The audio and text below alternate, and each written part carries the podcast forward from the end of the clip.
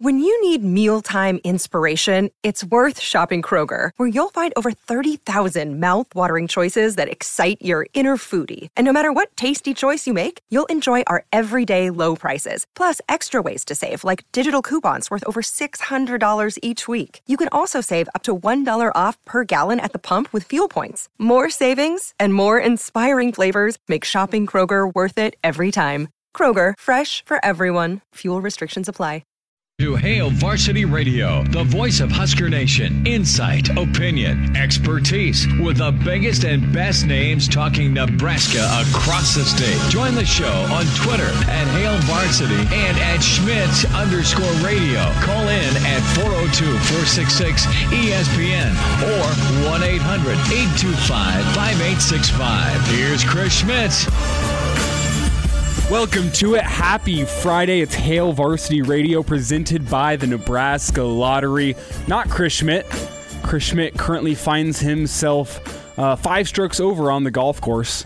I just made that up. It's probably more like 15. Uh, but he is out on the golf course and knocking some rust off ahead of tomorrow's uh, Tyson's Treasure Chest uh, charity golf outing, as uh, he is not going to be shown up by Searles. He has promised me that.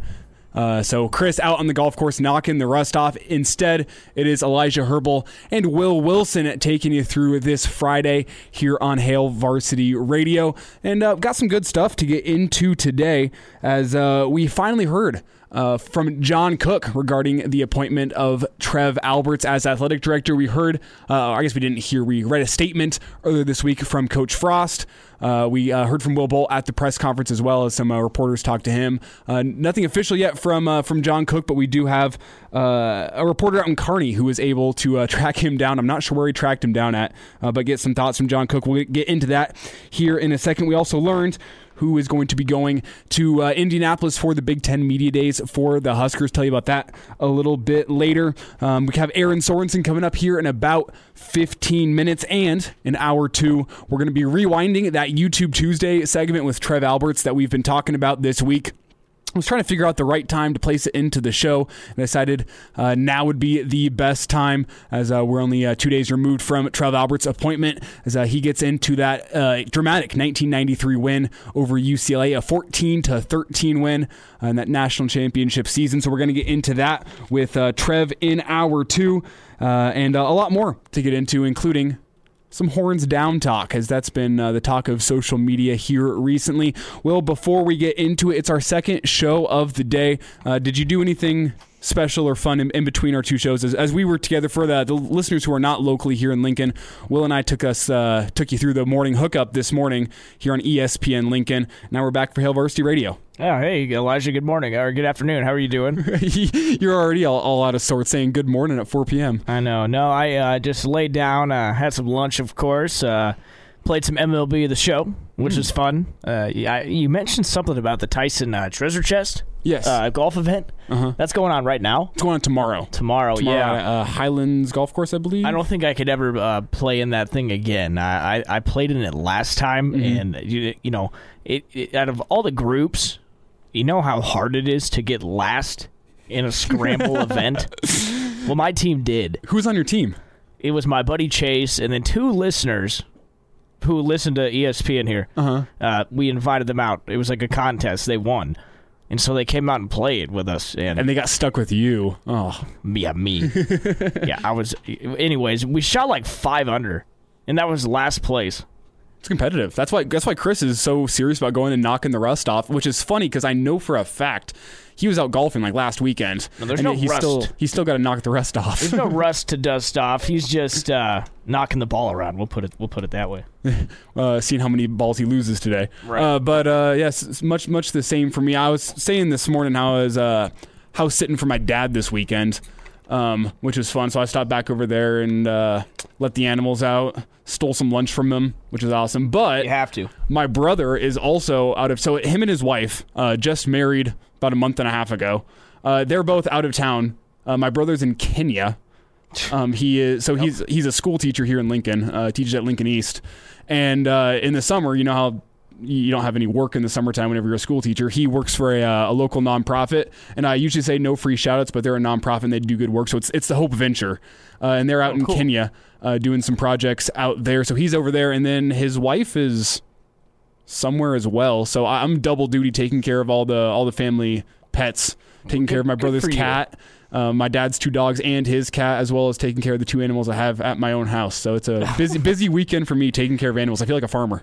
Yeah, you, as you should. Eh, but like you said, free food. That's that's what's nice. That is what's nice. Uh, numbers to get in today 402 466 3776 or 1 800 825 5865. Again, 402 466 3776. That's how you get contacted with us today. You can also send me a tweet at Herbal Essences or send Will a tweet at Willie on the radio. Got that right? Yeah. I'm getting better at it. Uh, or at ESPN Lincoln's how you get in contact with us. That's also where you can find uh, all the interviews from the show today. ESPN Lincoln Twitter or ESPNLincoln.com. But let's get right into this as uh, there, there was a pretty good question. Uh, in the uh, the mailbag that Mitch Sherman finally got around to uh, this week, and, and the question was is it's relating to the outside perception of the Trev Alberts hire and the, uh, the the Scott Frost hire as well, even though that's now four years removed. And the outside perception of that move is that you know Nebraska is just going back and trying to reclaim old glory. They're going back to the 90s. They, they can't find success now in the 21st century, so what are they going to do? They're going to go back to the last time they find success and just see if those guys can reboot it. I mean, I, I've seen comments like that before on, on Twitter. If you're following any of the national pundits on social media, I'm sure you've seen takes similar to this as well, that it's just oh, Nebraska going back to the glory days. Uh, Bill Moos wasn't working out for them, so what they do, they went back and found a player from the 90s, just like they did with their football coach. Uh, and th- that just seems to be what the perception of Nebraska has been, uh, honestly, even since they've joined the Big Ten, is just that Nebraska is going down this route of trying to reclaim old glory that they're never going to find. And the question I want to get into for this first segment here is is that a, a fair evaluation of the of the current situation at Nebraska? Is Nebraska simply trying to, to reclaim that old glory. I mean, you can go back to even to, to Tom Osborne being named the athletic director uh, back whenever Nebraska was making the move from the Big 12 to the Big 10. That Nebraska didn't find uh, any success with Pederson. So what do they do? They go back to the 90s. They go back to the old coach Tom Osborne. He's going to reclaim uh, the, the, that spot of Nebraska in the glory land. And he's going to he's to lead them to glory again because again. That's all you can do as Nebraska is go back to the 90s. Now, I personally don't agree with this sentiment at all. What do you mean? What do you mean you don't agree with uh, the national media like making fun of us for that? Well, uh, even just the, fact that while Nebraska is going back to the players that uh, that led them to success in the '90s, that's not why they're going to these players. I mean, Scott Frost. Everyone wanted Scott Frost after they saw what he did at UCF. It, it just happened to be that he was a guy who played here in the '90s. And what's important here is Nebraska is going to these guys that played here because they get the culture and they care. That's the difference. Is there's not many people around the country anymore that care. That if, you were to hire a, a, football coach to come to Nebraska, they wouldn't they wouldn't get it. I mean, uh, the this the the what was the quote from uh, from Steve Sipple's story today in the Journal Star was that Nebraska football is the number one cultural export from the state of Nebraska, and, and it's not like that in many other college football towns where the, the football team or, or even just the, the university brand on the athletic side of things is the is the export from the state. I, I mean that that's what Nebraska I would argue is, is most famous for. It's not the corn, it's not the beef, it's not the uh, the agricultural products. So that is a huge part of the state. I mean the number one name recognition thing from Nebraska is Nebraska football. Yeah, you're right. Uh, but it's it's the whole you know hiring somebody who has the experience or you know the connection to Nebraska.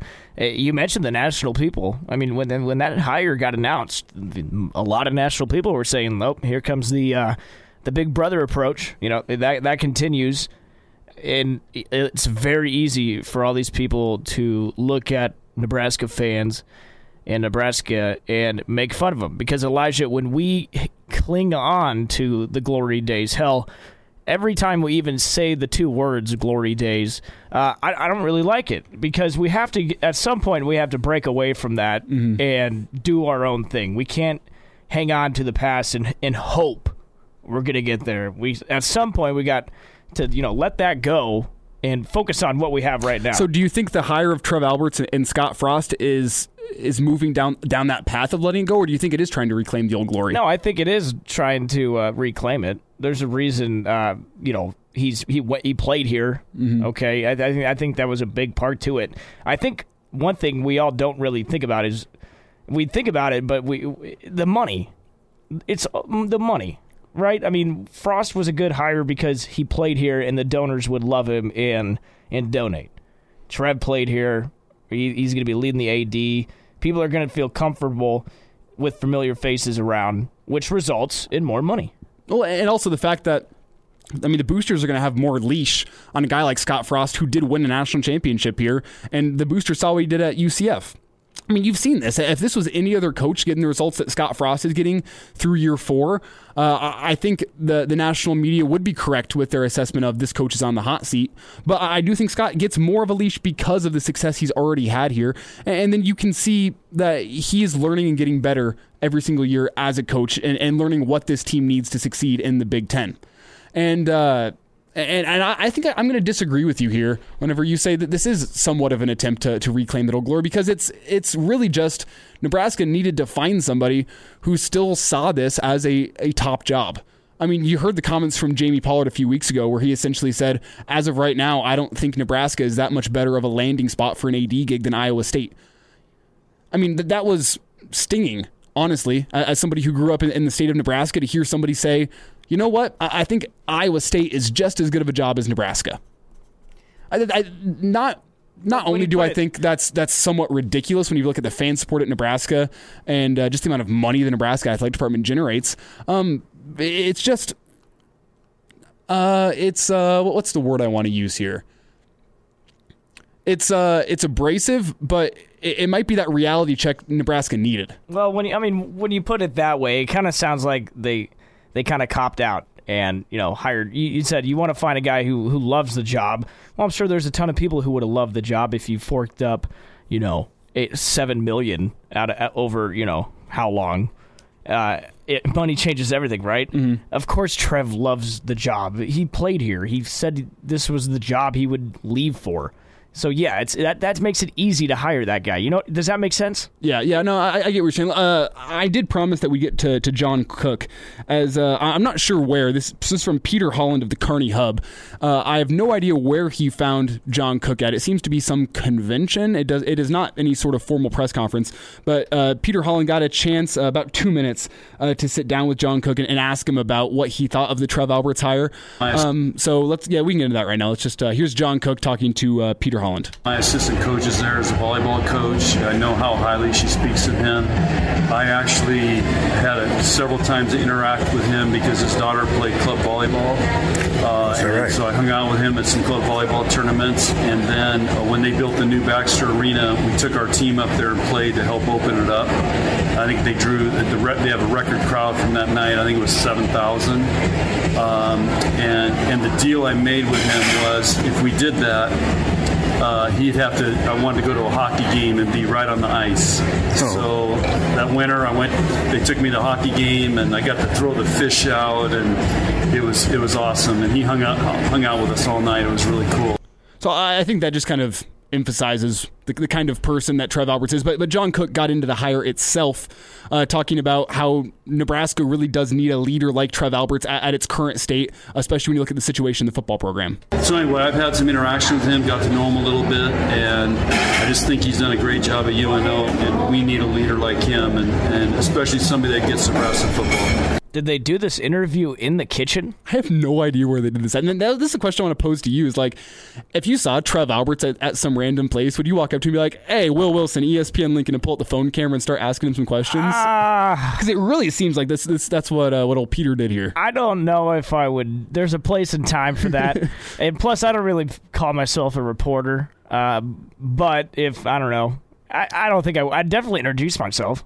You didn't introduce yourself yet, but you, you wouldn't pull out the phone camera and say, no, "I got a few questions for you." no, I, I, wouldn't do that. If now, if he was in hot water and I needed to, then yes. No, see, I, I don't know where John Cook actually was for this interview, um, but uh, essentially, he's just saying that the same thing Ted Carter said, uh, and the same thing we heard in the press conference is that the leadership qualities of Trev Alberts are what set him apart, not that he played here in the 90s.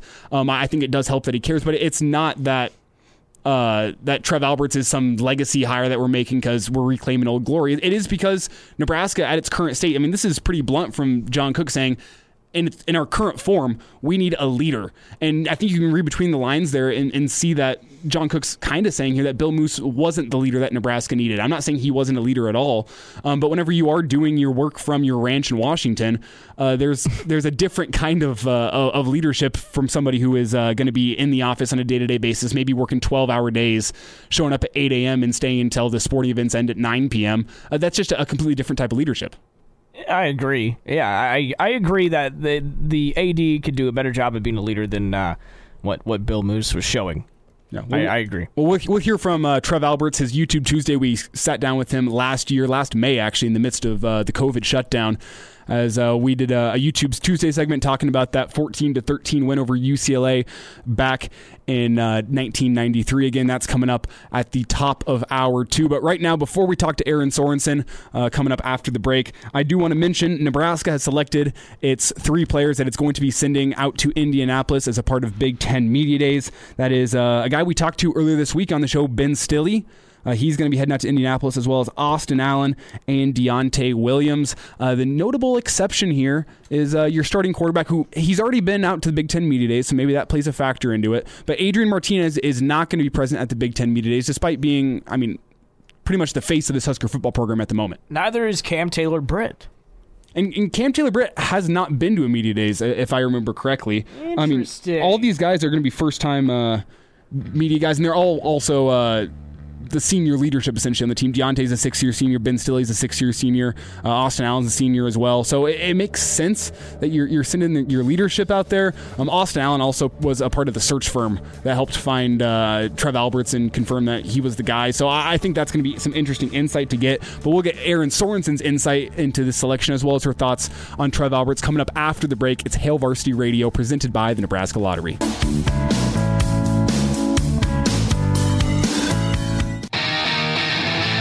We're back. Fellas, think we could listen to the radio listen? On Hail Varsity Radio, presented by the Nebraska Lottery. Yes! That's awesome!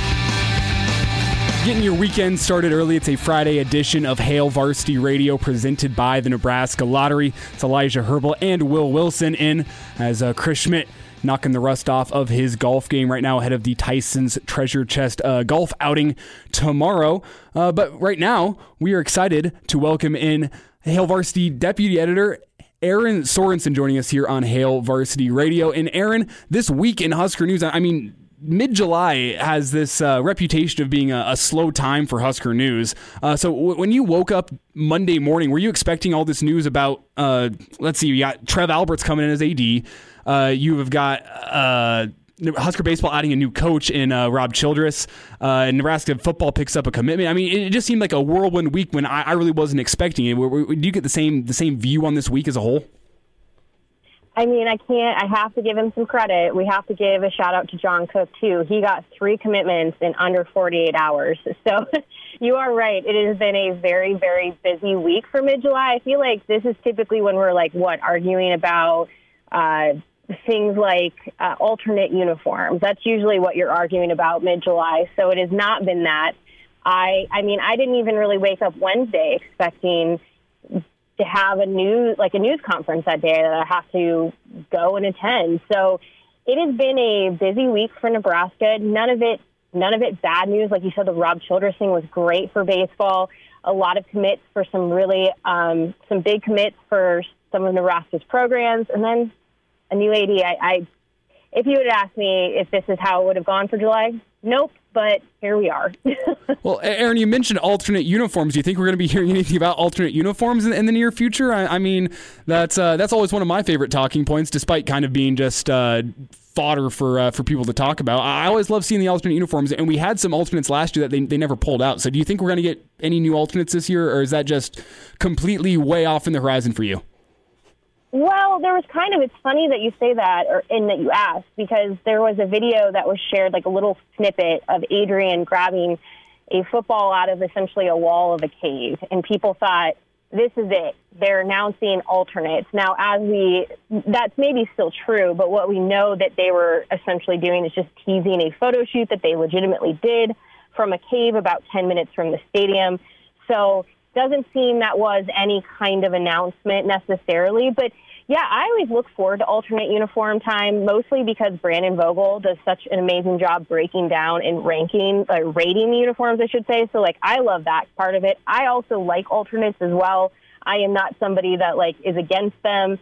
Obviously, Nebraska has its black shirt alternates, both home and away. So, I guess there's that option as well. But, yeah, I mean, I wonder what it would be like if that's what we were talking about right now.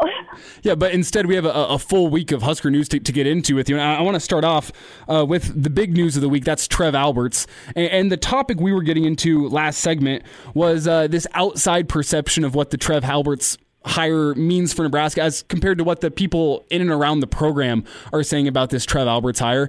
And, and the kind of the, the, sentiment I'm getting from some national writers and just people in the comment section is that this is Nebraska trying to reclaim the old glory of the 90s by bringing in Trev Alberts as AD.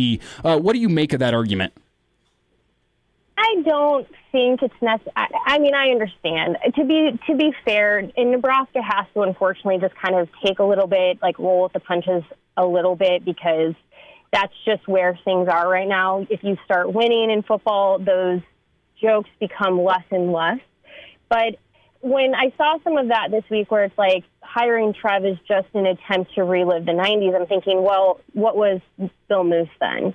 It's not like Bill Moos was hired to relive the 90s, although he did bring in uh, two former players for both baseball and football.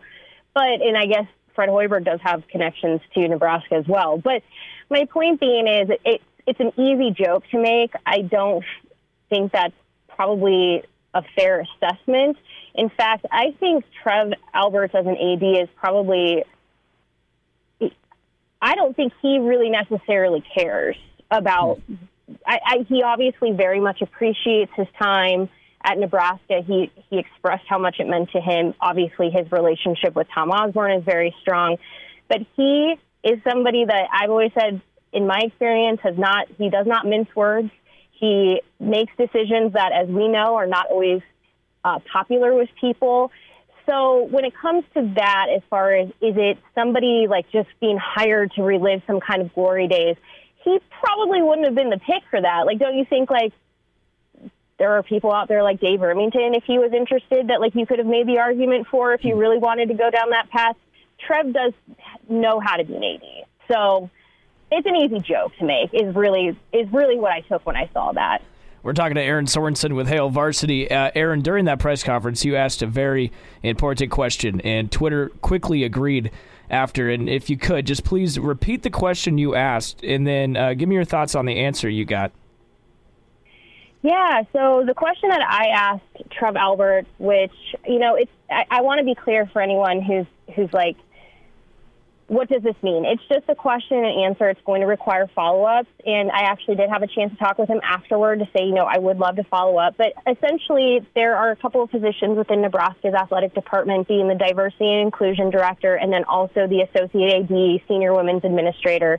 And then the group, the Minority Student Athletes Collective, that had been working very closely with Bill Moos and both the diversity inclusion director there's there's a lot of pieces right now when when Trev Alberts is talking about building trust with the student athletes, that this feels like an area where you can very quickly build trust, but what does it look like to hire those two positions and then also to work with this collective to further diversity inclusion within the athletic department? And you know, his answer was he he's aware that these positions are open. Obviously, he doesn't start until Monday, so he hasn't had really any time to dive into it. But I, I appreciated his quote that it's important to him to have coaching staffs and administrations that are reflective of their student athlete population. The reason that this is this is significant is Nebraska has never had a black head coach for any of its any of its sports.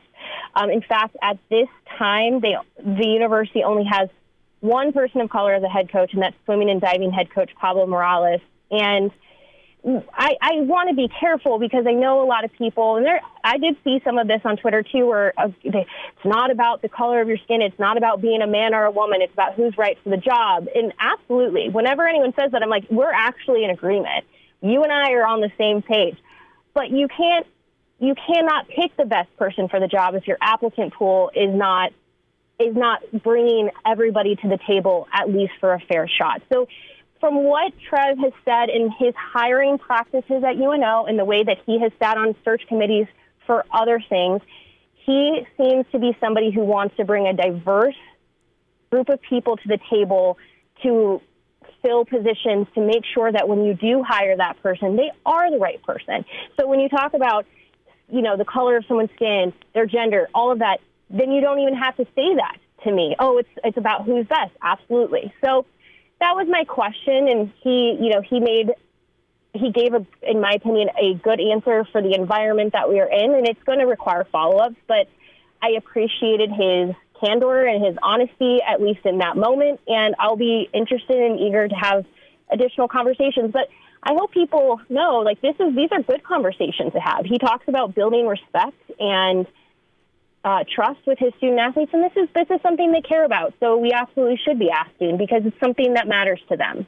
I mean, Erin, when I look at, I mean, the Husker recruiting class of 2020, and how many of those guys were from Florida uh, or areas that just aren't like Lincoln at all, and the the length of time they spent on campus, which a lot of them was not even a full f- football season or not even a full year uh, before they're headed back home, areas closer to home. Do you, do you think that kind of underscores the importance of, of this hire that uh, that he's going to have to make for the athletic department?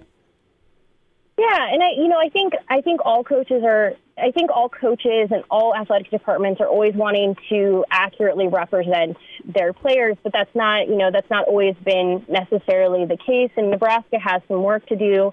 We know last fall that that uh, minority student athlete collective submitted a letter to the university asking for some, you know, things to be met or at least some discussions to be had. And Bill Moos was working as part of that group to move that forward. So certainly that's an area that Trev Alberts will take over, overseeing and building that trust.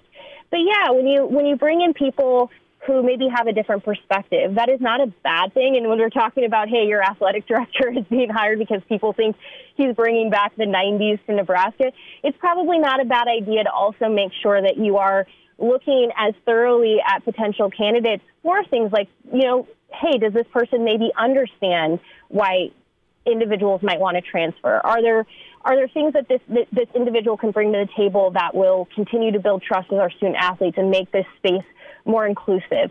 So all of these things, in my opinion, are a good thing. They're good conversations to have. So it, it is funny whenever you see a little bit of the uh, pushback. And like, I actually think we're we're talking we're talking about the same thing. We're just maybe approaching it differently, but I appreciated how he at least handled that question and answered it to start. It's it's a good it's a good jumping off point for further for further conversation with him about this. Erin, we got about 90 seconds left here. So before I let you go, I want to ask you about the three Huskers that are be going to uh, Indianapolis for Big Ten Media Days next week. We learned today that's going to be Ben Stille, Austin Allen, and Deontai Williams representing the Huskers out in Indianapolis. Uh, so what do you make of those three? And also, I mean, you've seen some people on Twitter saying, why isn't Adrian Martinez going? He seems to be the face of the team. So, so what, what's your take on that? Well, just to be clear, this week was given as a vacation week to players. So in some cases, like Adrian, they may have simply already booked vacations or trips home. And so Scott Frost, the football team, said, we will not make them have to come to Big Ten Media Days if things have already been pre-planned. You have two six-year seniors. You have Austin Allen, who has been making a big, he's been saying he wants to be a leader of this offense. So it makes a lot of sense to me. I think Deontai and Ben will be great additions. Adrian's gone to Big Ten Media Days multiple times already. I think this is a really nice group to they're going to offer different perspective and i'm excited to see austin continue to grow into that leadership role in this way so I, I like it. I think it's going to be a really good group for Nebraska, really good representation. But again, don't read too much into it if you're a fan wondering why anyone's not there. They may have actually just booked trips home to see family. And if they did that, Nebraska said that's fine, go ahead and do that, and would not ask them then to go to Indy. There she is, Erin Sorensen, deputy editor of Hail Varsity Magazine. Erin, appreciate the insight today. You have a good weekend, all right? You too. Thank you. There she is, Erin Sorensen. You can find her on Twitter at Erin Sorensen. And I uh, have a little uh, adjustment to make here. And as I didn't mention this at, at the top of the hour, uh, but we do have, a, I guess, a small audible uh, for the show today. Coming up next after the break, we're going to be talking with the newest Husker commit, Hayden Schwartz, 6'4 defensive lineman out of Jacksonville, Florida. He's coming up next. Uh, excited to get uh, some insight from him. He had a, a long list of offers. Going to ask him kind of what set the Huskers apart and also what their plan is for him. Huskers have been looking for a pass rusher for a while, uh, ever since Scott Frost got to camps. Uh, gonna see maybe Mitchell, excuse me, Hayden Schwartz is that guy. He's next on Hail Varsity Radio.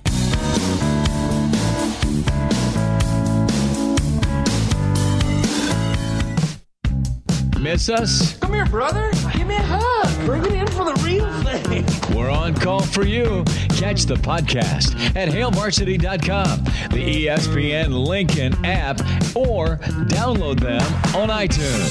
Saddle up, partner. Back to Hail Varsity Radio. Back in on a Friday, it's Hail Varsity Radio presented by the Nebraska Lottery. Elijah Herbal alongside Will Wilson getting you ready for the weekend. Just heard from Hail Varsity Deputy Editor Erin Sorensen. And uh, we're excited now to welcome in the newest commit in the Huskers class of 2022. That is Florida defensive lineman Hayden Schwartz. He's joining us all the way from Jacksonville, Florida. Hayden, how you doing today, and how does it feel uh, to be the newest member of the Huskers uh, commit class of uh, 2022? Oh man, I'm doing good, and I'm not gonna lie, I'm pretty fired up.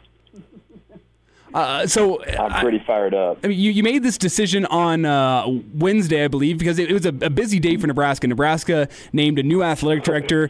Uh, that was in the morning, and then the afternoon, Nebraska picks up a commitment from you. So I, I just want to know: is this mm. something that you actually decided Wednesday morning, or, or is this uh, is this a decision that's been a, a long time coming? Um, it's been a long time coming. Um, honestly, I had no idea on Wednesday. Um, I wasn't really on my social media that much that uh, y'all hired that new AD, so it just kind of it just kind of happened like that. Um, but yes, sir. So I um, I kind of talked to Coach Frost and the other coaches mm-hmm. um, the like the week prior and kind of committed to them, and then I just announced it on that Wednesday. But yes, sir. So what was uh, what what how did Nebraska stand out? I mean, what other schools were you talking with, and uh, you know why did you choose Nebraska? Okay, so I was talking to like Michigan, uh, Missouri, like those are kind of my top three, like Nebraska, Michigan, and Missouri, because um, the month of June was just it was kind of honestly just with how recruiting's been. Um, but those are kind of like my top three, and then just what stood out with Nebraska was really like the culture, like the family culture that was there, and then like uh, Coach Frost, he's he's just awesome, and then the whole staff they have there, Coach Chinander and um, Coach T, they're just all. It's just a really really great environment they have that they built up there. So I just you know I really wanted to be a part of it. Hayden, tell me a little bit about your, your visit to Nebraska you took in June. Uh, who mm-hmm. did you connect with on the coaching staff? Which players did you get a chance to talk to? And, and uh, just as a whole, what do you think of Lincoln? Um, I actually I like Lincoln a lot. Um, I'm not gonna lie, being from Florida. I mean, I grew up in Colorado a little bit, but I pretty much lived in Florida for a while. I I really have never even been to Nebraska, so um, like flying out there and stuff. I was like, dang, um, it's Nebraska. And then I got there and I was like, wow, like Lincoln was awesome. Um, it really surprised me. Like it got me kind of excited because I just didn't really know what to expect. Um, and so it was it was a great time there. And then, um, so Ryan Callahan, I think he's one of he's he helps out there. He was the guy who kind of led me and my dad around, um, and he was awesome. And then, so I I pretty much I talked to Coach Frost, you know, obviously, but then like, um, uh, Coach T, just the defensive line, um, Coach Chinander. It was just I kind of got a little bit of like everybody, um, and then yeah, it was it was a lot of fun. I'm not gonna lie. Like as far as Lincoln goes, I was I was really actually surprised, and it kind of got me excited to see it in person. You know, it's it's interesting, Hayden. You, you, know, you talk about those schools that you were talking to, and you know, obviously here in Nebraska, it's been a, it's been a few years since uh, we've, we've, we've seen a winning season, and uh, you know, I'm sure you know recruits. You guys like to see you know schools that are winning, but you know, what, did that not phase you at all? That you know, Nebraska, it's been a while since we've had a winning season, you, but you chose to come here anyways. Uh, yes, sir. Yeah, th- I'm honestly that wasn't really. I mean, that's obviously like a factor, but I really wasn't thinking of that when it came down to my decision because I really wanted to go to the spot that, you know, I would be the best fit and be able to like just contribute in any way, and then also that I would get most developed. Um, because you know, obviously, you want to win games, and that's I want to win games, and um, when it came down to making my decision, like that really wasn't, you know. Too- You mentioned. Uh, tell me, I guess first, tell me about your game. How does your game translate into what uh, Nebraska wants you to do, and what exactly does Nebraska want you to do once they get here? Um, so when I was talking to like Coach Frost and then Coach T, like I think they see me more as like that outside end, like rush end. Um, I think they kind of call their outside linebacker, or it's it's on that outside. Um, and honestly, it's kind of been with most of the schools I've talked to. Um, they see me as that out like that end. Um, and then just depending on what my body does in college, because um, and then I might also like rotate in a little bit, kind of that four, like four eye type stuff. Um, but right now they kind of see me as that like that outside end, rush end. Now, now, really fast. Do you have a, a favorite pass rush move? I mean, I, I played uh, along the lines back in high school. I wasn't as good as uh, as Yeah. you. I wasn't good enough to get recruited. I was all state honorable mention, not to toot my own horn or anything. Oh, hey. Yeah, but uh, Yes, but but what what was your favorite pass rush move to go to? I mean, a lot of coaches don't like the swim move. That was always my favorite. That's why I was an offensive Mm-hmm. lineman, not a defensive lineman. But what, what what's your go to whenever you just got to get to that quarterback third and long? Oh man, um, really, I kind of go. I mean, you obviously kind of got to see what the tackle's doing, but pretty much I go with I'll shoot my like I'll stab and then I'll try to hit his hand to dip, like kind of dip my shoulder and then just try to get to the quarterback. Oh, Von, Von Miller try style. to get underneath that. Uh, I guess so. Yes, sir. Yes, sir. Uh, you know- Um, go ahead, Hayden. Sorry. Oh no, I'm just gonna say that. Other than that, though, um, I don't know. Sometimes I'm not really thinking that much, but um, that's that's one that I definitely you know try to use the most. See ball, get ball. That's my kind of player. yes, sir. Hey Hayden, Yes, sir. I, I'm curious, man. So you you you know you lived in Florida your whole life. Uh, who was the college team that you kind of grew up cheering on for? Um, really, oh man. Um, I just always liked uh, Texas. Um, well, I, was, I was born in Austin. I was born in Austin, so that's kind of why. Wow. Um, but really, I don't know. I kind of just like watching football in general. Um, like being in Florida, I just you know I watch when the Gators play. It's just kind of whoever's playing. yeah. Um, and then obviously, like whenever I was being recruited by Nebraska, like anytime you guys are playing on Saturday, I'd, I'd actually always watch you guys. Like sometimes I'd just turn it on. I'd be like, hey, I'll just be the only one sitting there watching Nebraska play because all my brothers are out like doing basketball and stuff. Like I loved it. Um, but really, I didn't really have a. I guess I'd say like just Texas, but that's just because you know I was I was born there, and it's just as a little kid, you know. Yeah, uh, Hayden, before we let you go, we got about a minute left here. Uh, probably time for, for one last thought. Uh, I just want to ask if you like looking across Power Five football, NFL. Do you see a, a defensive lineman that's uh, your favorite or a guy that you try to model your game after? Um, well, I always watch the I watch the Bosa's a lot. Um, I don't know if like my game's exactly like theirs. Um, but I, I, I like watching them whenever, at least in the NFL. And then um, also, uh, as far as like college football, I know it's a little different position, but I always watch like uh, Brian Brzee.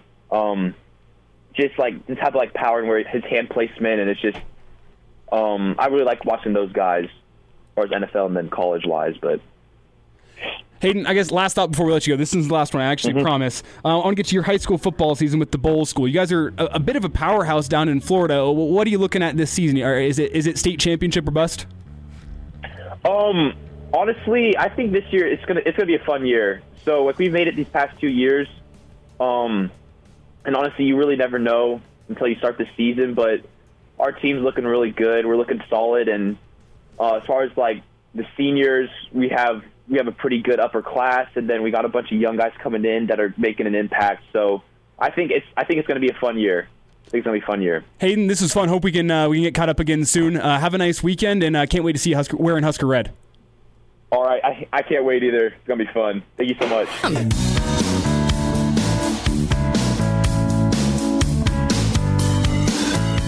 And now, And now, back to Hail Varsity Radio. Rolling through a Friday here on Hail Varsity Radio, presented by the Nebraska Lottery. Elijah Herbal and Will Wilson just had a great chat with the newest Husker commit, Hayden Schwartz. He was a lot of fun to talk to.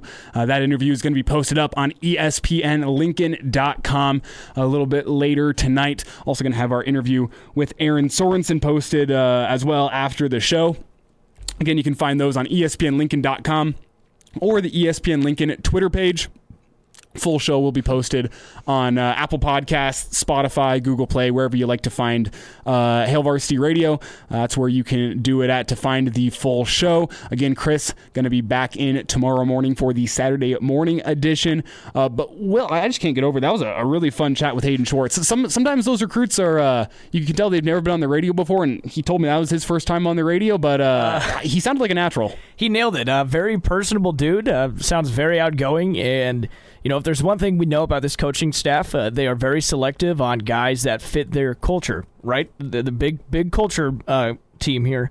And uh, there's no doubt about it that that guy, uh, you know, very, very well spoken and, uh, you know, sounds like he, he fits that culture well. So, uh, yeah, Hayden Schwartz, that's who you just heard, newest Husker commit.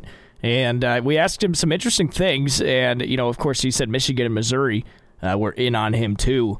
And I love that answer. You know, I asked him, you know, it's been a while since Nebraska had a winning season, but you're still choosing to come here. And he's like, that's just not even on my mind. You know, he he loves the coaches. He said he loved Coach Frost, and uh, you're right, very personable dude. Great conversation. Well, I mean, that's that's one of the beautiful things about college football is that every three to four years, the roster gets turned over. It's it's it's a new set of guys coming through. So I guess uh, past failures does not define future success, and past success does not define future success. So sure. uh, that that was a fun chat. Again, ESPNLincoln.com is where you find that. Before we get out of here this hour, uh, I do want to mention something Erin Sorensen discussed briefly in her interview with us, and that was uh, the Huskers with two new volleyball recruits. Uh, both of them top 15 in the country. The number six player in the country, Caroline uh, Jurevicius. Don't want to mess that one up. Uh, if the last name sounds familiar, Jurevicius, it's because her dad was an NFL wide receiver with uh, both the Tampa Bay Buccaneers and the Cleveland Browns. A bit of an NFL oh. journeyman.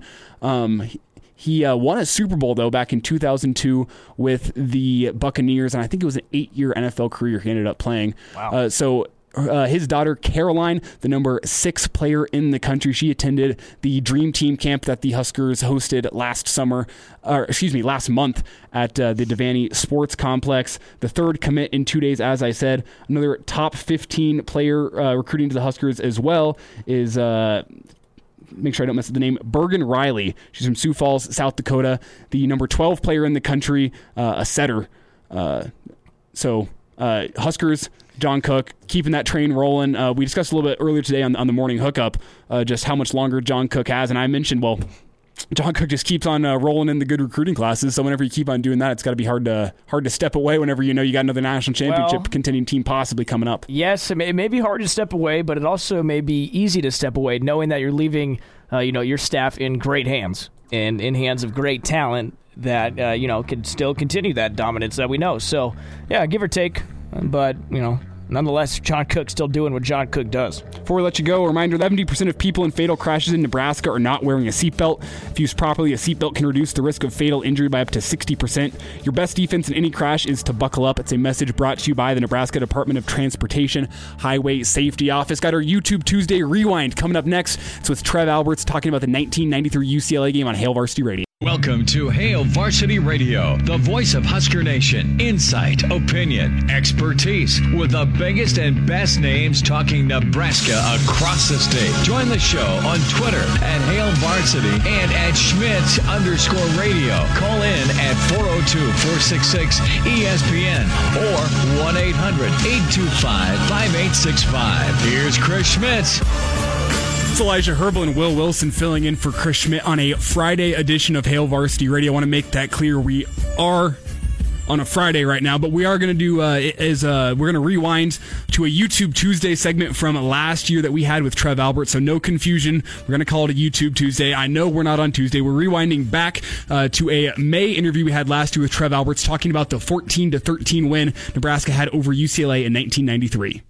Back with you, Hail Varsity Radio, presented by the Nebraska Lottery. It's YouTube Tuesday time, and we welcome in a College Football Hall of Famer, Nebraska Hall of Famer, the Butkus Award winner in 93, and the athletic director at the University of Nebraska Omaha. We say hi again to Trev Alberts. Trev, how's your Tuesday going? It's going quite well. Thank you very much. Well, appreciate your time. And Trev, what a what a magical season 93 was for Nebraska uh, a chance uh, to win it all, undefeated going into the Orange Bowl. And uh, let's go back to, to camp before we get to the UCLA game.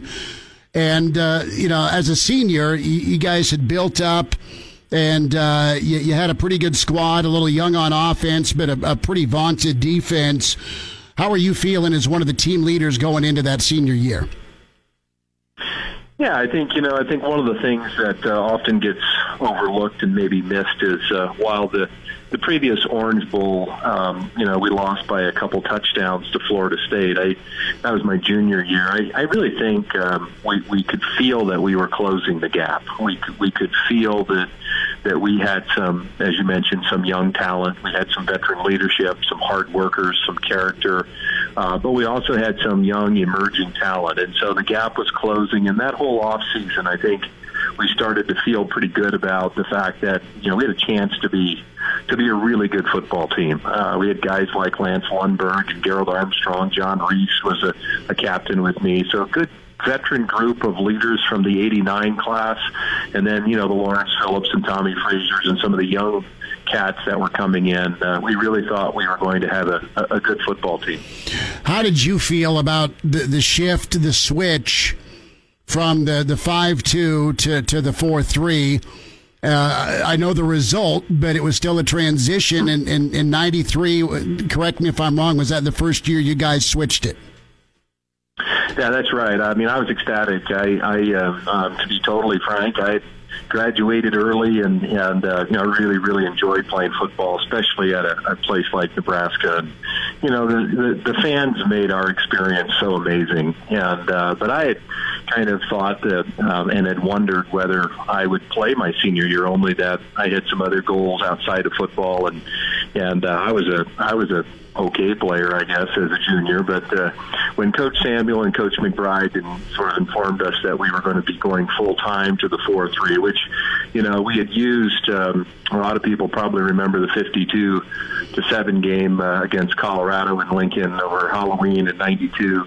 Uh, and then the following week when we played Kansas, we predominantly played that dime 4 3 look. And and that was just an awful lot of fun. And so when they communicated that they were going to go full time, move Eddie Stewart into to a linebacker role, and, and just try to get more speed on the field, uh, that was very very intriguing to all of us, and and I think was part of our our confidence boost that we were going to play a style on defense that really fit our personalities, very aggressive, and uh, we're going to take some some calculated risks, but we were going to get after people. And you know, as a defensive player, that's your mindset anyway. And, and uh, being able to let loose and uh, really uh, uh, try to wreak havoc on opposing offenses is an awful lot of fun. Trev Alberts with us, Hail Varsity Radio, YouTube Tuesday. Trev, I, I want to follow up. I, I didn't know that you were, were not that jacked about a senior season until you just said so.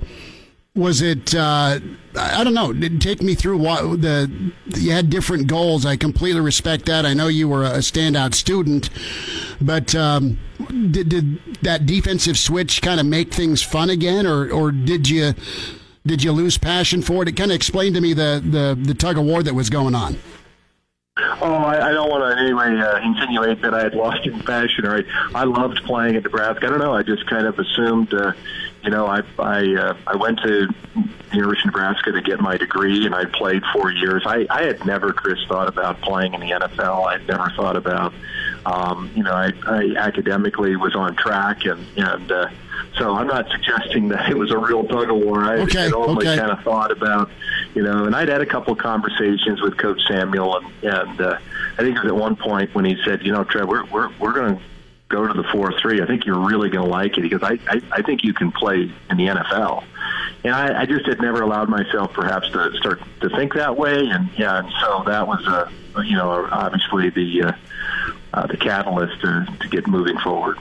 Thanks for clearing that up for me. But hey, it worked out, man. he had an incredible senior season, uh, Butkus Award winner, and uh, let's go to to that Saturday. I remember watching it. We always kind of rotated as a kid where we watched the, the, the, Nebraska game and you know the the superstitious type and whoever's TV was undefeated is, is whose living room we ended up in and uh, until it didn't happen. And what was that that UCLA game I remember just how I was expecting UCLA to chuck the football. I mean that goes back to kind of the Pac-12 or Pac-10 at the time uh, stereotype, but UCLA had a really good run attack, and and that what a what a what a win and what a stand the defense had in the second half, and going into that game.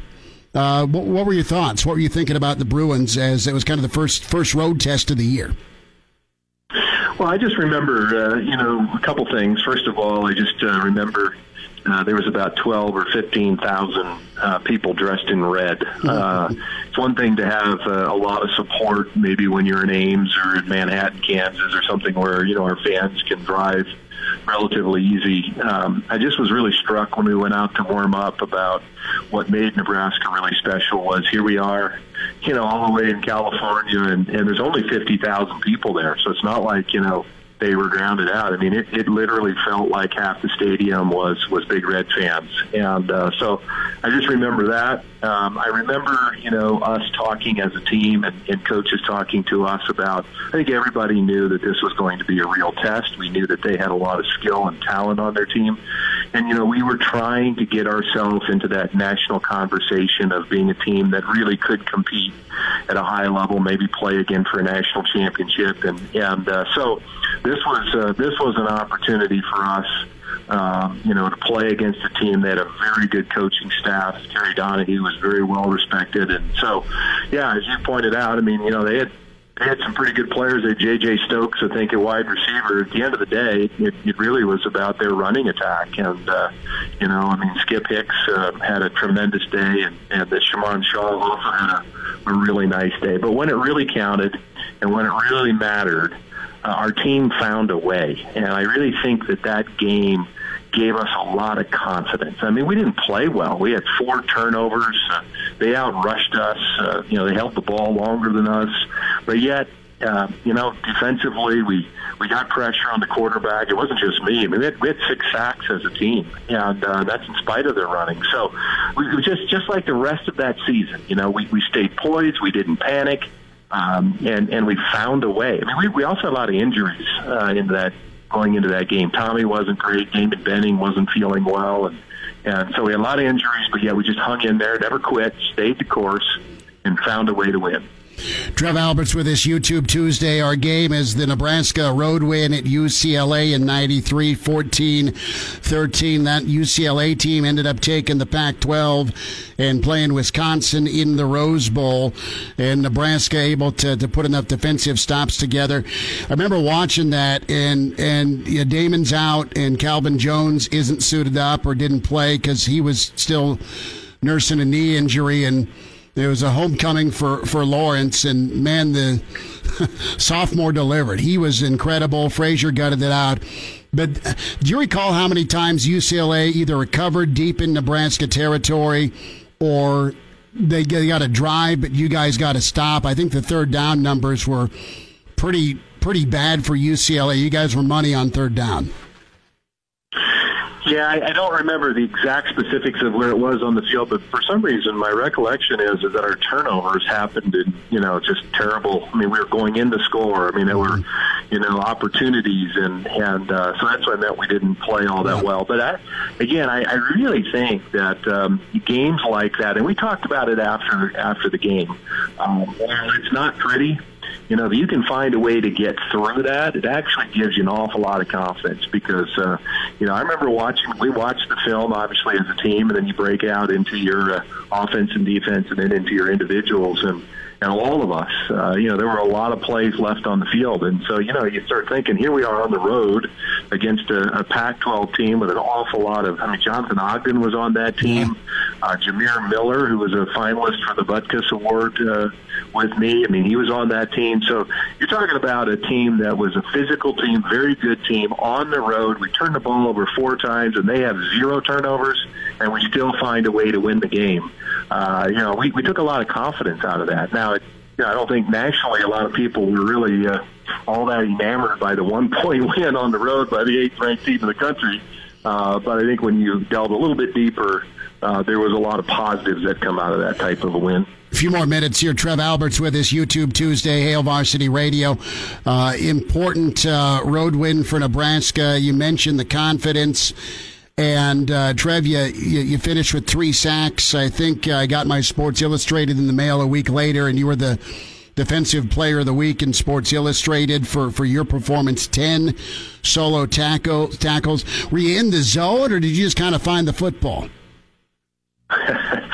well, I, I don't know. I mean, to be totally honest with you, Toby Wright probably should have been the Sports Illustrated Player of the Week. He had 13 tackles and uh, had a lot of uh, big plays. I, you know, I, I don't know. We, uh, again, we you know, when you become a senior and uh, you don't have a lot of opportunities left, um, there just seems to be a little bit different uh, approach. And, uh, you know, I remember my mo- mother and father um, made the trip, and it was really special to me. They um, that was as far as they ever ventured away from Cedar Falls, Iowa, and you know, and then there were other little conversations that were motivational to me. Coach Samuel, um, you know, pulled me aside, and and so for those of us that were seniors and and uh, were perhaps uh, hoping that we could uh, be considered for some awards, both academically and athletically, and then perhaps even NFL scouts. Um, you know, they, they were very honest with us that uh, there'll be a certain portion of the whole region of the U.S. This will be the only time uh, that they see you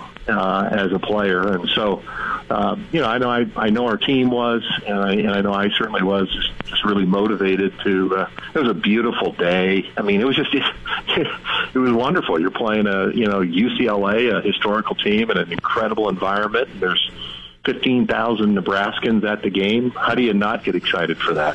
Well, and Coach, I, I've talked to Coach Samuel a couple of times in my career. Obviously, you got to play for him, but that guy was as good as it gets. Uh, it sounds like with. Uh, the, the, the rush ends at Nebraska, and he got you guys to, to kind of turn up when you needed to, and just uh, excellent position uh, of of of Nebraskans that.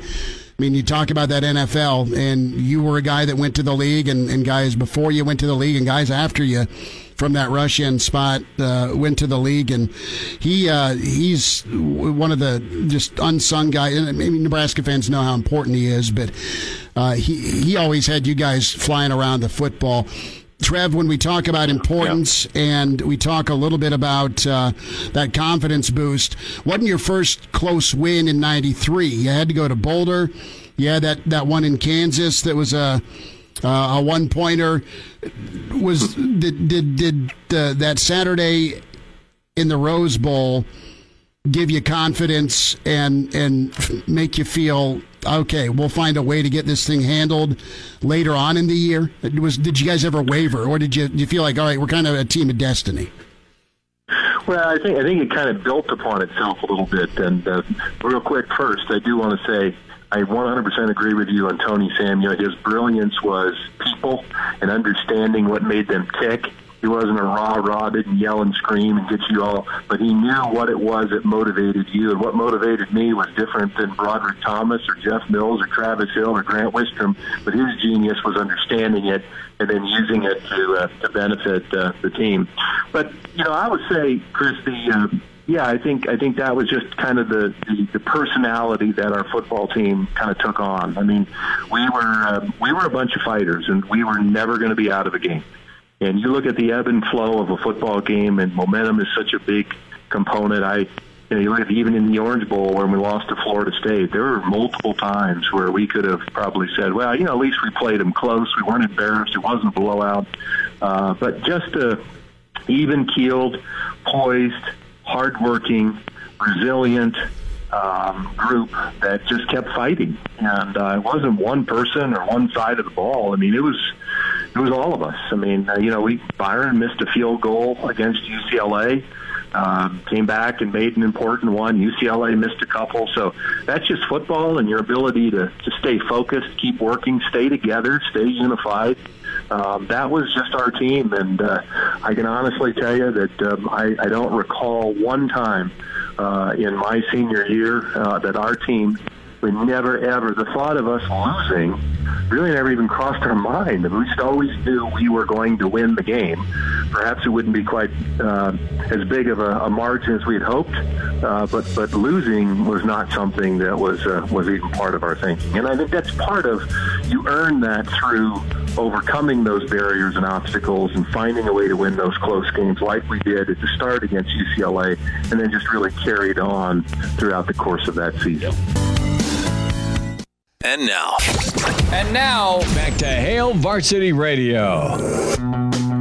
Back in on a Friday edition of Hail Varsity Radio. It's Elijah Herbal alongside Will Wilson. So we're currently rewinding back to last May uh, for Schmitty's sit down with Trev Alberts on a YouTube Tuesday. Again, we're, it's Friday, but we're rewinding back to YouTube Tuesday as, uh, as Trev was recapping uh, Nebraska's 14 to 13 win over UCLA and his experience in that game back in 1993. Here's more from Schmitty and Trev. Trev Alberts, YouTube Tuesday with us. We're talking Nebraska, UCLA, the 14 13 win against a Rose Bowl bound uh, Bruin squad from the Pac 12. Uh, great defense, enough offense, gutty performance overall by the team. Trev, as we say goodbye, and this was a lot of fun, and thanks for taking the time here uh, on the show who are some of the, the lasting friendships you've had with that team? You mentioned the class of 89 and and that's a foundational class for what you guys did as juniors and seniors, which and, and what came after you.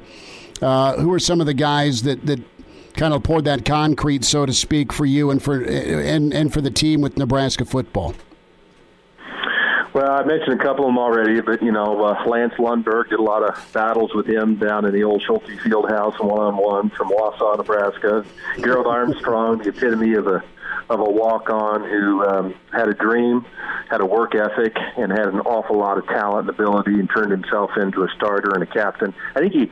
I think he had at one point he had like seven receptions and six of them were touchdowns. the guy was a uh, walking touchdown down around the goal line. But uh, John Reece, Ernie Beler was a real good friend of mine. Of course, Travis Hill was a year older. Yeah. Um, Toby Wright um, was incredible. Um, just just a lot of those guys. Terry Connealy, you know, Kevin Ramaekers. Uh, just so many. You hate to start mentioning names because, of course, you don't mention all of them, and then you run into them around town and say, "Oh, you you don't remember me." Uh, the fact of the matter is, is that uh, you know we you know, we had some characters, and certainly uh, uh, none of us, including me, were perfect. Uh, but by and large, I thought we had a a good group of young men who uh, were brought together with one common goal, really kind of motivated and pushed along by, you know, the state and our alumni and fans who uh, cared so deeply about the university and the program and sort of helped us will our way to some victories that perhaps we maybe even shouldn't have had. But that's what made playing at the University of Nebraska so much fun. Uh, it you know, football at the University of Nebraska matters, um, and it matters just beyond the wins and losses. It, it matters to the state, it matters to the local economy, and it, it just flat out matters. So, when you want to be a part of something, you want to be a part of something that uh, everybody's all in on, unified, and working together. And I think, by and large, you know, we that's the kind of team we had. Uh, the young men who weren't uh, behind that type of thinking they didn't last very long in the program. So, you know, we talk about that class in '89, Chris. I mean, I think we had 25 or six recruits. Eight or nine of them were gone after the first year. I'm not suggesting they were all gone because they didn't fit our culture. I'm saying, and many of them were the highest, but not everybody made it. It was very demanding. It was very difficult. And coach would tell us that if you do see it through and you are a finisher, great things will happen for you and some guys didn't. And uh, so the guys that did make it, you know, did fight through that, either the freshman team or then being a red shirt and getting beat up a little bit. Um, you know, ultimately got to to uh, uh, have some of the rewards at the end, and, and those were the guys that got to play against games like UCLA. So uh, a lot of fun. A lot of fun. That that family type atmosphere and mentality and, and common goal. And Coach McBride, when he's with us, references the the pit or the the one on ones and how you'd be going at Lundberg, not you just as an example you just touched on, and and how I mean it, it just it, it brought the best out of each of you, and and then you could just leave it at the practice field, and you guys were good to go to hang out at at the training table. That that's pretty unique. Yeah, it really is. I mean, but that's absolutely true. Coach McBride is right, and, and but but part of the reason we could do that is because of how they talked to us. I mean, they talked to us like men. They communicated well with us. They were very transparent. We talked about those kinds of things. We talked about, you know, literally in a sense, going to war against each other, even though your teammate in practice to get better. And I'll tell you, I, you know, I I didn't like him at all in practice. In fact, I couldn't stand him. I certainly didn't like Will Shields either. Uh, but then at the end, when it's training table or study hall, uh, you know, we're on the same team, and it was about helping each other get better, being great teammates to one another, and uh, and then frankly, Chris, once the game started, the reality was it was kind of fun to to play against guys and realize that um, you know the best players I played against were the guys I played against in practice every day, and so um, I, I knew I never went into a game thinking that this guy is going to be something that I've never seen before. Uh, every every time I played against somebody in college football, uh, I had played against somebody equal or superior in talent, technique, and work ethic at the University of Nebraska in practice. That's pretty. That's pretty powerful. Trev Alberts, YouTube Tuesday, Nebraska, UCLA, ninety three. Trev, best to you and your family. Stay safe and healthy, and thanks for a few minutes with us here on YouTube Tuesday. Certainly. Have a great day. Thank you, Chris.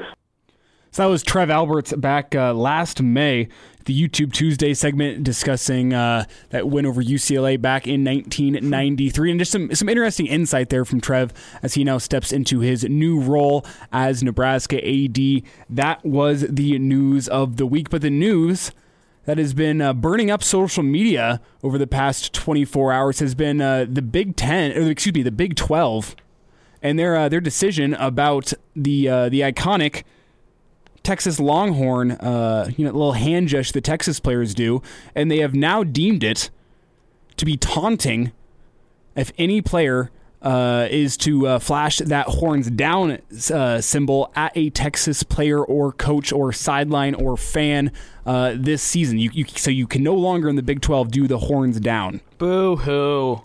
Boo hoo. Cry me a river. I don't know why Texas is being treated so well. Why are they being treated so much better than Oklahoma? And I mean, you could even throw Baylor in that mix because they've been good recently. I mean, there's a lot of teams that have been doing well for the Big 12, you know, better than Texas has.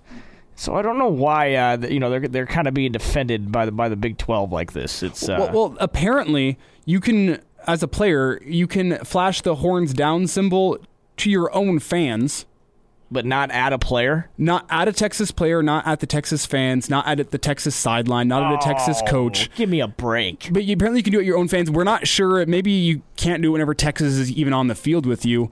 Uh, but it, it, seems to be there's a a, a bit of a.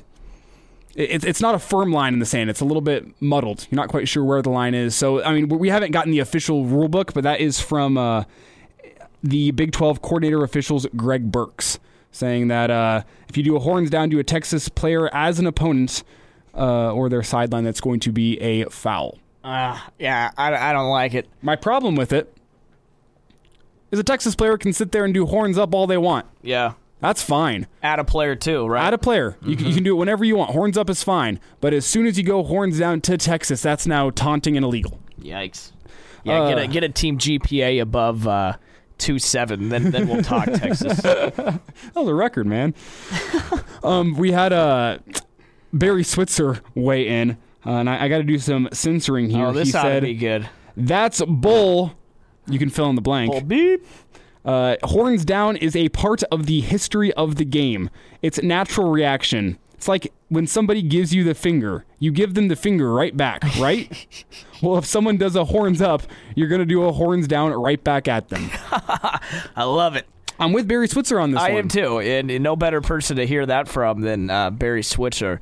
Uh, Elijah, I'm trying to think of some other schools that have hand gestures like this that this could come and play to. I know TCU's got like a stupid like I, I don't even know what it is. It's like a Miami does the, The U. the U, right? Uh, you know, of course, here we have the the bones. you can't really flip that but upside unless, down unless though. you do it like like that's how they See, I, I, I could see you doing the U upside down. The U upside down works. I've never seen anybody do it. It's probably been done before.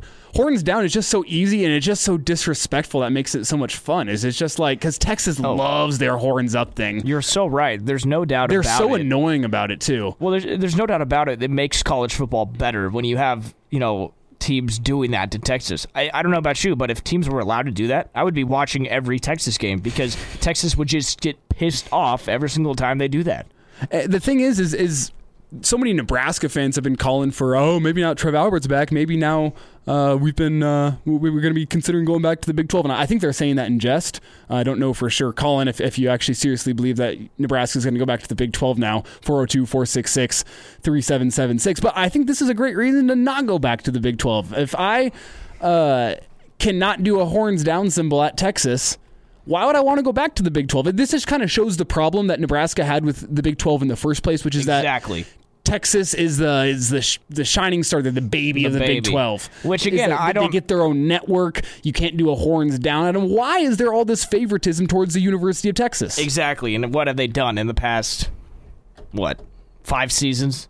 Besides, uh, what's his face getting up after the bowl win and saying Texas is back? We're back, Man, Sam Ehlinger. That that video still makes me cringe to this day. I hope we never make that mistake if we ever get back. Uh, but again, I don't know why Texas is is again. We all know that they're the Big 12's baby, but don't you usually protect teams when they're doing good? I mean, Oklahoma is by far the best team in that Well, conference. maybe they're protecting Texas. They don't want Texas's feelings to be hurt because they're doing so bad. Maybe if they start winning some games, then you can start taunting them again because you, you need it to get that advantage to get in their head. But whenever they're going five and seven every single, you don't need that extra horns down, get in their head because you're going to beat them anyway. I would love to see the numbers, the numbers of how much each school revenue wise goes to the Big 12. Because I wouldn't doubt if Texas is giving the Big 12 the most money, right? Uh, we have had uh, some other famous people chime in as well as Barry Switzer. Baker Mayfield chimed in, and uh, he tagged uh, four of his photos that he posted on Twitter as not safe for work, saying the following content might offend some viewers. Uh, I guess the mentally weak ones, of course. Uh, hashtag boomer, hashtag zebras protecting longhorns. And it's just Baker in a Browns jersey doing the uh, the horns down. Uh, Baker at an Oklahoma basketball game doing the horns down. Baker in his Sooners uniform doing the horns down, and then uh, Baker wearing that uh, the hat after beating Texas in the Red River rivalry. Now, this there's a lot of stuff that comes after this, right? I mean, say this does become a penalty if you give the horns down. The refs still have to call it, right? There's some refs out there that will probably let it slide. And but nonetheless, this isn't going to stop players from doing it, Elijah, right? no, I People are might, might encourage him to do it, down. do it even more. Honestly, Well, I mean, uh, but of course it will be a penalty. So you don't want to put your team in a bad spot. so you're only going horns down when you're up 21 in the second if you're half. up 20 or you know you know the ref's not going to see you yeah man we'll see what happens with this i, I really hope they step back on this Mm, I just we haven't heard anything from any current or former Texas players really on this one. Do they even care? Who knows Because I I feel like it's one of those things where if I was a Texas player and I give a, a horns up, I'd expect the horns down come right back my way. Well, anyway, can't do horns down. Hail Varsity Radio presented by the Nebraska Lottery. Back after this.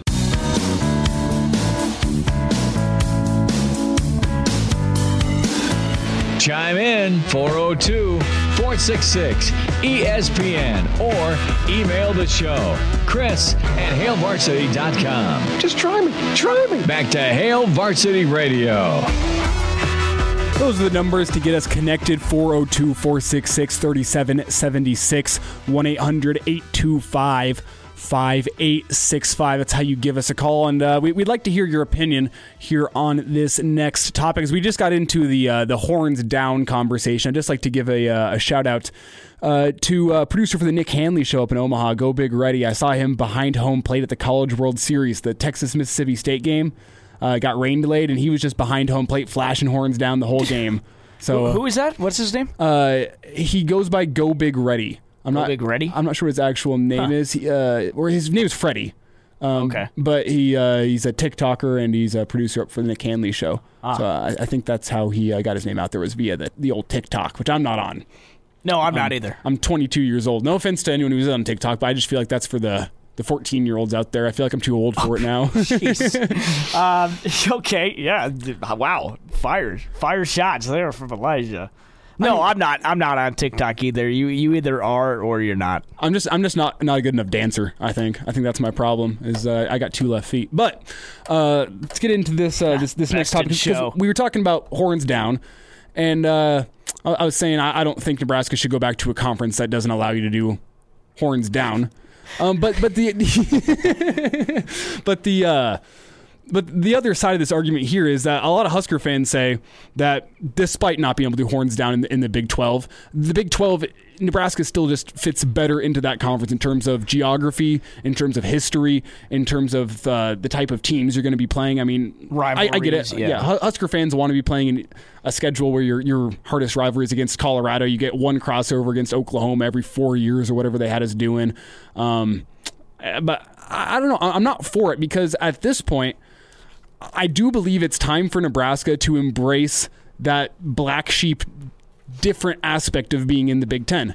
Um, I mean, we, we kind of saw a little bit with how Nebraska went for a guy in Coach Frost that didn't necessarily fit the mold of a traditional Big Ten coach. He said that in his press conference. It's a, a comment that might that might have come back to, to haunt him a little bit, saying, "I think the Big Ten's going to have to adjust to us." He, we didn't go for that that downhill power rushing uh, coach that a lot of fans wanted, saying we need to bring back the uh, the, the run the damn ball mantra uh, to the Big Ten. And well, Nebraska didn't really go for that. Uh, that that's what the Big Ten's been built on for years is those uh, those big six foot four, two hundred and fifty pound running backs, four yards at a cloud of dust.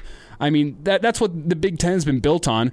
And, and then Nebraska shows up, and we don't really fit into the Big Ten uh, when you look at the history of some of these schools. Uh, just, I mean, geography is obviously a big one too. Um, you see how they, they talk about us on social media and other channels. It's Nebraska is different than the rest of the Big Ten, and they're targeted because of that. And I think it's time for Nebraska to embrace that and say, yeah, we are different than you guys, and uh, that's okay. We're, uh, I mean, obviously that the respect comes with wins, but I think it's going to say, even though we're different, it's time for us to to earn your respect. Yeah, I mean, we've been trying to earn our respect, and of course, we're Nebraska fans. I, especially in basketball, uh, you know, it, it just feels like we haven't quite earned our spot yet in the Big Ten, and you know that comes with getting fa- fouls on the road, and you know, getting fouls even here in Lincoln. Uh, there's no doubt in the past few years you've seen some things where it's like, God, you know, we we're just we're, it's not fair. Um, but also, I have to mention Elijah. This is all coming from Nebraska fans people outside of Nebraska could easily think we are getting the same amount of attention as everybody else. It's the fact that we're Nebraska fans and we think our team deserves more uh, or the same as what other teams are getting. What I'm getting at is I would love to hear what you and I would say about this if we did not live here in Nebraska and if we weren't Nebraska fans. So you're saying that we as Nebraskans kind of tend to victimize ourselves because we Yes. we think we deserve more respect than we've actually earned. Well, yes, yes, definitely. Uh, That's exactly what I'm saying. And I, I'm not saying there's not disrespect because there is, but we we maybe exaggerate it a, a little bit. I mean, and Nebraska has to earn that respect. I mean, the, the problem with Nebraska in the Big 12 was that Nebraska was felt just like living in Texas's shadow. It felt like Nebraska was the conference that built up the Big 8, built up the Big 12, and then as soon as Texas came in, oh, Texas is the baby. Texas is the one we, we got to make sure is happy. Who cares about Nebraska anymore? A- And I feel like Nebraska Well, that but but the whole glory days thing that does fizzle out. Well, I, I don't think Nebraska left the Big 12 going to the Big 10 saying the Big 10's going to respect us more. Uh, I think Nebraska went to the, the Big 10 saying the Big 12 doesn't respect us anymore. Well, so, so let's go somewhere that even if they don't respect us, it- it's going to work out better for us financially. It was probably also a money grab. Yeah, it's going to work out better for you financially. Uh, I, I think, as we can see now, the stage of the Big Ten is a little bit bigger than the stage of the Big 12, especially when you look at how Oklahoma has gone and won the last six Big 12. I mean, aside from the, the top two teams in the Big 12, who else was good at football last year in the Big 12? That was Missouri okay? I think Missouri was terrible, and oh. Missouri's not in the Big 12 anymore. Oh yeah, duh. See, this is what I'm saying. Yeah. Is that it's just the Big 12 doesn't have that same stature as the Big 10. I, I've maybe it's because I was 11 years old in Nebraska jump ship and, and move to the Big 12, uh, the Big 10. Maybe I just don't get the history of being in the Big 8 and being in the Big 12. But I think that's okay. I, I think it's time for Nebraska to set a new course. We're into a new era of college football with name, image, and likeness, and just how different college football looked from 20 years ago. Um, but if you think if you think we're not going to get respect, I mean, or if you think we're going to get respect, I mean, we as if anything, we just got to stop looking at that. But but look at what has made Nebraska fans proud in the past couple years. I mean, I mean, the number one thing that made me proud as a Nebraska fan was Nebraska, Bill Moos and Scott Frost standing up to the Big 12 last or the Big 10 commissioner last year and saying, "We're to play football. We don't care if no one else in the Big 10 wants to play football. We want to play football. Football is our sport. Football is our moneymaker. Football is what the people in this state care about." And they were willing to accept that role as the black sheep. They didn't want to fit in with the rest of the Big 12. They could have easily just stepped in line and said, "Okay, 11 other schools, 12 other schools in the in the Big 10 don't want to play football. I guess we can go with them. No, they said we don't care if we're going to get made fun of. We don't care if we're going to end up being having a terrible year. That's not what's important. We're here to play football because that's what the state of Nebraska wants and Nebraska accepted that place as as being the black sheep in the Big 10 saying we're going to play football. So why is it just Nebraska though? There was two other teams that joined after us. Are they not getting the respect they deserve? As far as I'm concerned. But they they didn't get that same treatment Nebraska got when Nebraska said we want to play football. That, that's the yeah, difference. But they, weren't, they weren't openly out there talking about it though. Ohio State was not thrown through a wood chipper when they said we want to play football. Iowa was not thrown through a wood chipper when they said we want to play football. When Nebraska said we want to play football, everyone said, "What are these entitled people in Nebraska saying? Saying they want to play football, they want to go have another losing season while giving COVID to everyone in the country." That's what people were saying. They're Listen. saying we're ridiculous. But then whenever the the blue bloods of the Big Ten say we want to play football, people go, "Okay, that's fair. Ohio State is a good football team." I'm not saying that's fair, but I'm saying we as Nebraska fans do like to victimize ourselves, and I'm I'm not saying what the criticism we got from all that was need, needed, but I'm not saying they were wrong either. I'm not saying they were wrong for getting annoyed at all of us for wanting to play football because it, I don't know, because it was an interesting look for a bunch of fans not winning games, trying to be the ones to you know get football back. Listen, I agree with you. I'm with every Husker fan that I hated that too. But I think we need to be real with ourselves sometimes, and you know, not everything is exactly. We're not victim to everything. I guess the heart of my argument is saying we as Husker fans don't need to be loved by the Big Ten. We don't need the Big Ten to say thank you, Nebraska. We're so glad you're here. I just want, exactly. All I'm looking for is maybe not even respect just being Nebraska being seen at the same stature as the other Big Ten schools. That, I think that's the problem Husker fans have right now, and that's why they, they want to jump ship back to the Big 12. But if you remember, we're not seen as equals in the Big 12 either. You got to win to get respect, Elijah. Mm-hmm. I guess we'll, we'll see what happens this year. We're going to wrap up Hail Varsity Radio after this.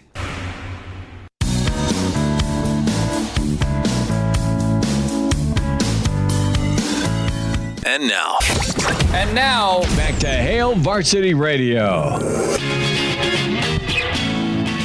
Wrapping up a Friday edition of Hail Varsity Radio presented by the Nebraska Lottery.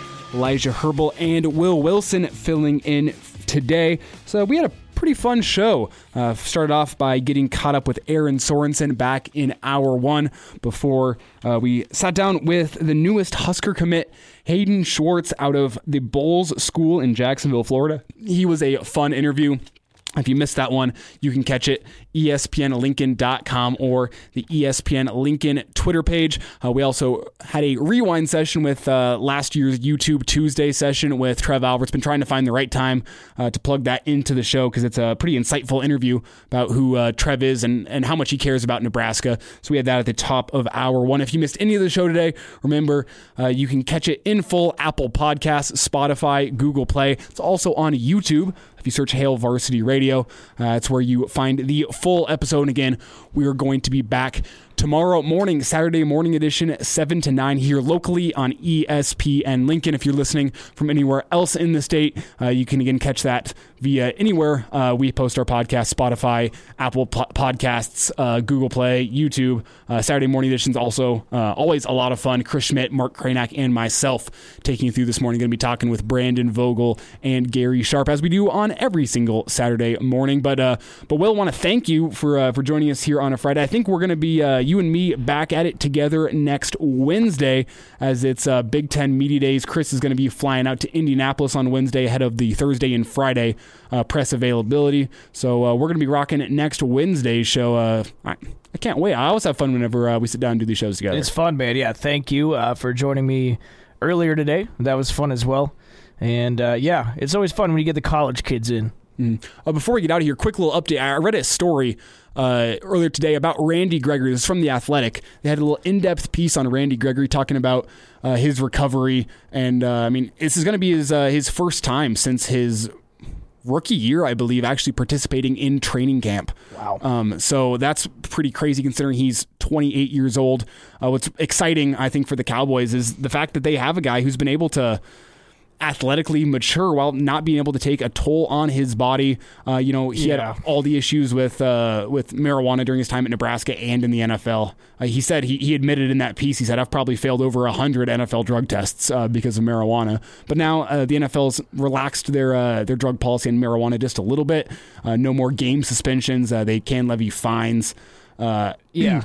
Well, and also, you know, shout out to the Cowboys too for you know staying with Gregory during all those situations and believing in him and you know helping him. Oh, and More importantly, he said Jerry Jones has been a, huge influence where he's gotten able to sit down and just have heart to hearts with Jerry Jones, uh, saying like there's been times where they've both been crying in his office as, as they've told their own respective stories about the struggles they've gone through. Wow. And uh, I I think Randy Gregory's story is a, a great story to highlight the importance of mental health. Uh, he struggled in his time at Nebraska with uh, with social anxiety. Um, kind of always felt like an outcast, if you will, and uh, kind of turned to some of the wrong avenues to be able to, to deal with those issues. But he's trying to get himself sorted back out. Um, he's been trying some different methods. I know he uh, he's back living with his uh, with his ex wife and taking care of his daughter. So just a lot of growing up from uh, from Randy Gregory has been done. Uh, rooting him the best. It's a contract year for the Cowboys, so he is trying to get himself some money because he said for a little bit he, he was sleeping in his car as an NFL player. Wow. So uh, Look out, NFL. mhm. Gregory on a contract here. That's scary. Yeah, and uh, he's going to be a starting defensive end for the Cowboys this year. All So I'm excited to see Randy Gregory uh, this year in a Cowboys jersey. What's interesting though is apparently he's still smoking a pack of cigarettes a day, which Oh. it's ridiculous to think he can do as an NFL player. But I guess me. I, Addiction. I'll, I'll stop there. I'll stop there. Uh, we'll be back tomorrow morning, Saturday morning edition, Hail Varsity Radio.